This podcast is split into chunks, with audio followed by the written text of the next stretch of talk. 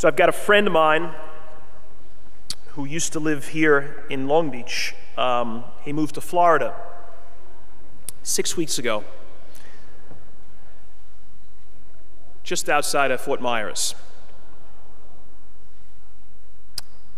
He was in, uh, 10 years ago, he was here in Long Beach.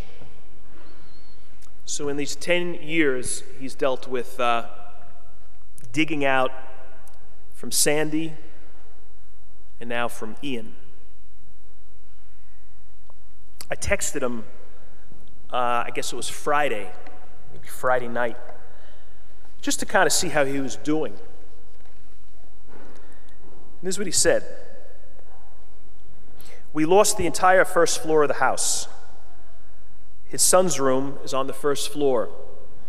He said, Everything is gone, everything he has. Couple of walls were blown out. It's bad. It's just another setback since we moved here. The job I had was rescinded due to budget cuts. They called me on my dri- drive to Florida. My wife tested positive for COVID on the way down from Florida, which I ended up with for almost two weeks. Her wife's friend, he tells me, was being treated for bronchitis for a couple of months. She was finally diagnosed with this rare form of lung cancer. She died three weeks ago, leaving behind um, a husband and a son, 10 year old boy. He says, I'm trying to stay positive, but it's really challenging my faith. Sorry for being such a downer. It'll be a while for all this to wear off and to return to some kind of normal life. I hope all is well with you. The Mets need to win these next two. Say a prayer.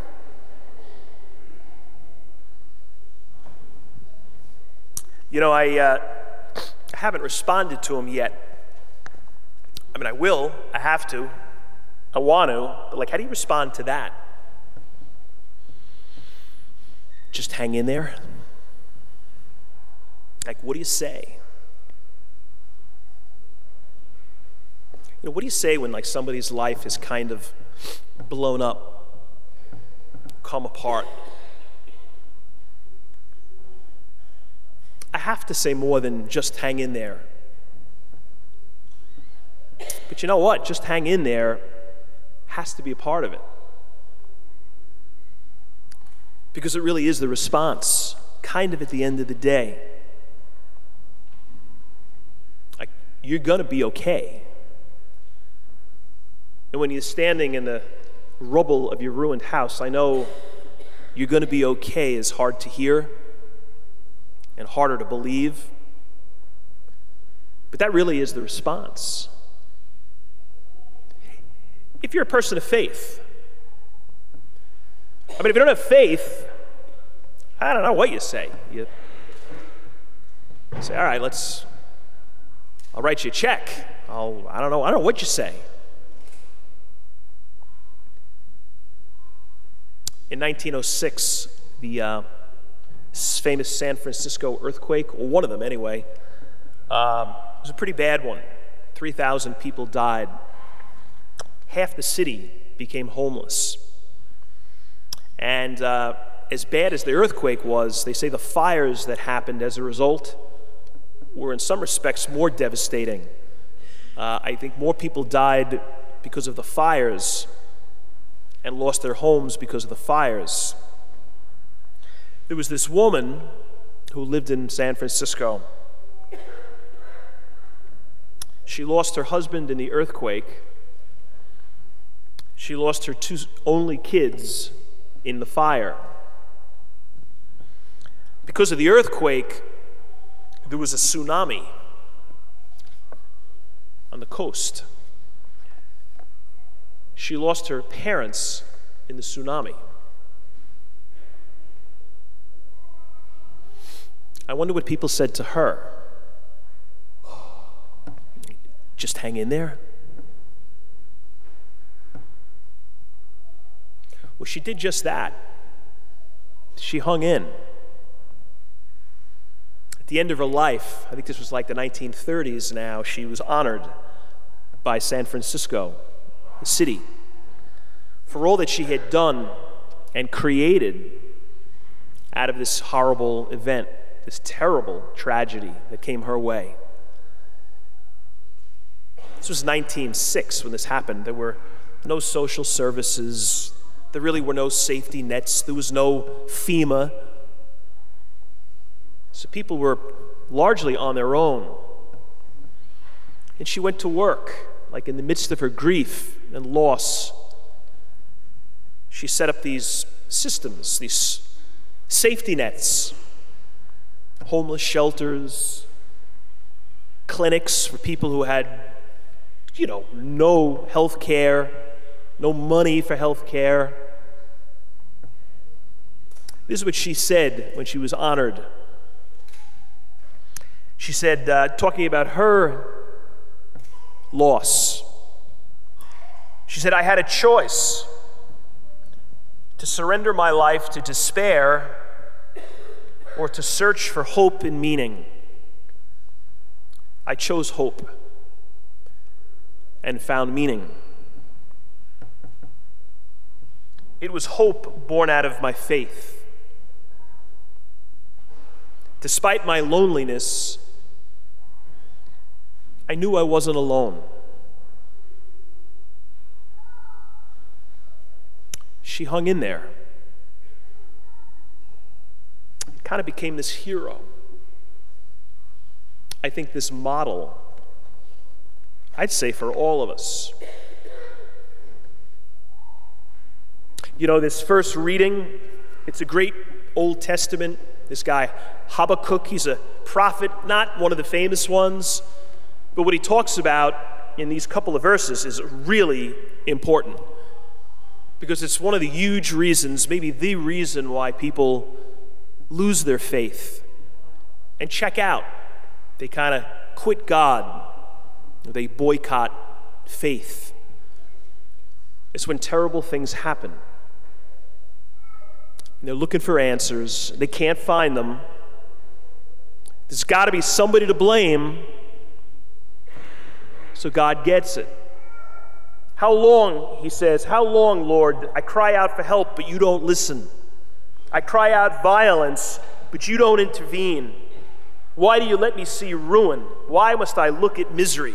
Hey, he's asking all the questions that I think so many of us, probably all of us, ask. I'm sure my buddy in Florida this morning is asking those questions. Like, are you kidding? I got to go through this a second time? Once was enough. And I got to start all over? And I just lost the job that I never even had, but was expecting? I wonder what that woman in San Francisco said. I wonder if they were all, I wonder if it was one big funeral mass. Husband, kids, parents. I mean, she had to be asking these questions. They're very real questions. I think if we don't ask them when life is tough, I, don't know. I mean, I, I don't know how we don't. Some of them ask them louder and they're more persistent, but I think we all do. When bad stuff happens, it's like, God, come on. Where are you? Why are you not listening? Again? Really? But then you get the response. This is why this passage is so important. Essentially, he says, Hey, you got to hang in there. Because I will not leave you. I will not not be there. You think I'm gone. You think I'm delayed. I'll be there. You are not alone. Hang in there. I mean, isn't that kind of what we when, it's, when we're at our worst? Isn't it kind of what we need to hear? We've got to make it work. I remember hearing this, reading about this, uh, I guess it was sort of like a fable, Chinese fable. This guy's a farmer. He's got a horse, and the horse wanders away. He loses the horse. And it's a big deal. It's his only horse, it's a source of income on the farm. So the horse is gone, and the village comes to his house, and they're, they're so sorry. They almost come to kind of pay their respects. And he appreciates it, but he says, uh, well, We'll see. A week later, the horse shows up with three more horses. Now he's got four. He had one, now he's got four. So the village shows up again and they want to throw a party. Look at your good fortune. And he says, I know, but we'll see. A couple days later, his son rides one of the new horses and he's thrown from it and he breaks his leg. So people in the village express their regrets. So we're so sorry.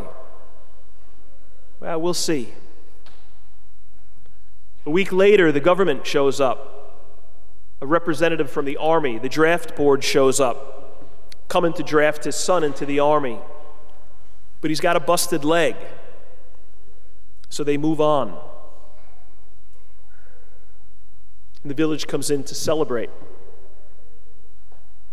And the father and the farmer says, We'll see.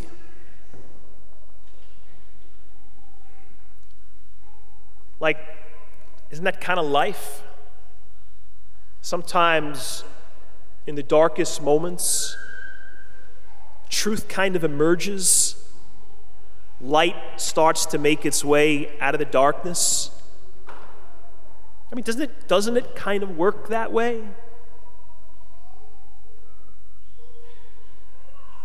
You know, the uh, Tunnel for Towers group, see the commercials on TV a lot. Stephen Siller, he was the fireman. He died on 9 11. He ran through the tunnel with his equipment. He was off. He was getting ready to play golf with his four other brothers, or I think, I think there were five brothers in this family. When he was eight, Stephen, his father died. A year and a half later, his mother died. Before he was 10, he was orphaned. But they say his older siblings, his older brothers, raised them.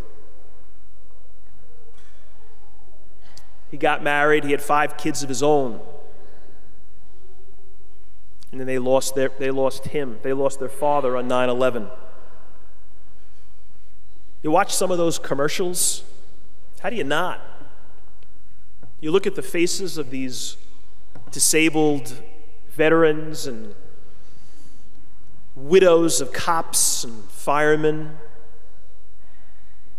as they walk into the house that's been built for them to help them deal with their disability. With a look of relief in their eyes when they tell the story, they describe how they were told that their mortgage is now going to be paid, a, a police widow And that was all born out of something terrible. People who didn't give up. People who, on some level, believe these words of Habakkuk I'm coming for you.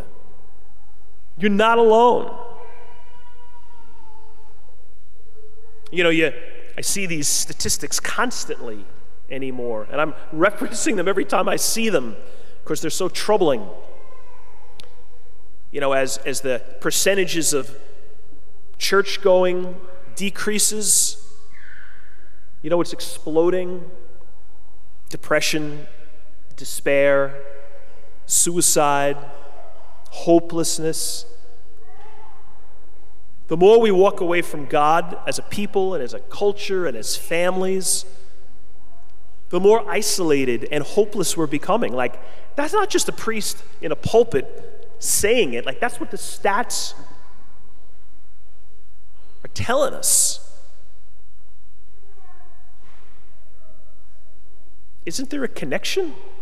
Isn't it really this message from Habakkuk? Like, hey, I know it's terrible. I know what you, you're going through. But you will get through this because you are not alone. But you know what? If you think maybe I am alone, then you begin to think maybe I won't get through this. And that's when despair comes roaring down Main Street and breaks into our lives. And we do lose hope because we begin to contemplate that maybe we are alone. But faith, Christ, this place, communities of faith, they tell us opposite. They're like, no, you just got to hang in because it's going to get better. You know, there was a movie when I was a kid. Uh, I didn't see it when I was a kid, I saw it later, but I loved it. I've seen it a, a bunch of times since, probably like 1974. It was a great New York City movie. It was uh, filmed in the city. It was called The Taking of Pelham 123. If anybody remember it, they, they, they redid it a couple of years ago. John Travolta did the remake, but the original is great. Walter Matthau is in it, Robert Shaw. These four bad guys hijack a subway car in the city, an underground subway car. They know what they're doing.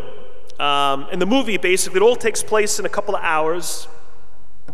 They hijack this car, there's about 25 people in it.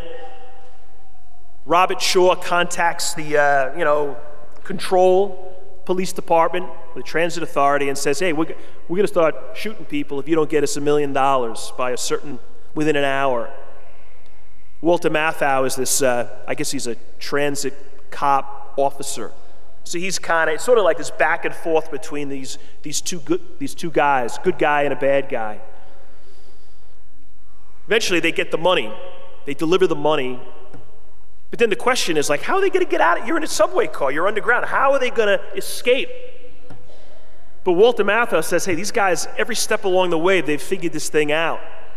So they got something going. But how do you escape from a subway? They got cops. They're tracking it on the board. So they're like, they know where the train is, what street it's at, what station it's in between. Cops are everywhere on the, on the streets. Anyway, what these bad guys do is they, they, they rig this device, which makes it look like somebody's driving the train, but nobody is. The train starts to move, and they're tracking it. They see the lights on the board, so all the cops start going toward where the train is moving. But these four guys have gotten off the train. They put this device on this, like the, uh, in the steering wheel essentially, and that's driving this train. And it starts to take off, and eventually the, the hostages realize it. They're like, there's nobody riding the truck. They still think the bad guys are there. They realize that nobody's driving the train. And it's getting faster and faster. And now it's like out of control. People are screaming, they're hysterical. There's an old guy, one of these hostages, this old little old man, and he says to the people, the train's to stop. I've been riding these, this, the subway for 60 years. I know how it works. It's going to stop. And the thing is roaring. It's getting faster and faster. And all you see down the, the tunnel are these red, uh, green lights, green light, green light. It's like, it's not, there's no way it's stopping. And people are screaming, like they're looking at him like he's a crazy man. This old guy is just saying, it's going to stop. We're going to be okay. People are flailing, it's chaos. Then, bam, all of a sudden, a red light flashes and it comes to this screeching halt. The people go flying out of their seats, land on the floor of the subway, but they're all, it stopped. They're grateful. And they get up and they all look at the old guy. The old guy's like, I, I told you it was going to stop. Hey, what the old guy said is what Habakkuk said. It's going to stop. It's going to be okay. So you just got to hang in there. Doesn't mean you don't do anything when we're in a jam. It doesn't mean you don't proactively try to dig yourself out of the hole you're in. But you're not the only one digging. That's the point. Jesus says it. He t- talks about just power, power that comes from faith. He said if you had a, a tiny bit of faith, you couldn't believe what you'd survive. You'd be able to do almost the impossible. You don't even need a lot of it, but you need some. Well, this is where we get it. This is where we come for the faith. This place. Not the only place, but the primary one. So what's your what's your Pelham 123 look like? What's your out of control subway car look like? Something going on in my life that is not in control, isn't what I need it to be or what it should be. I've been hurt in some way, I've been betrayed, something unfair has come my way, loss. I thought I'd be at a different place than I am, and I'm actually way not where I want to be. And none of that is easy. It's my friend in Florida. I'm not saying take an objectively rotten situation and put a smiley face on it. It is what it is. But it doesn't end there. It's what they're all saying in these readings.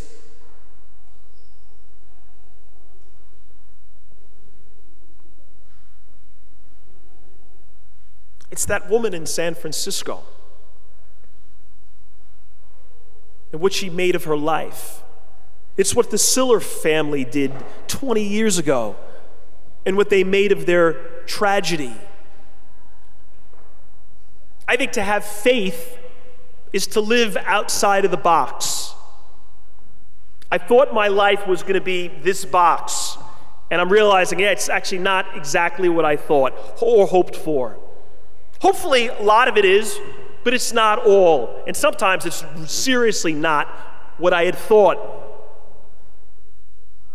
So I need to live outside of the box. Faith allows that, faith provides that. Let it. Hang in there.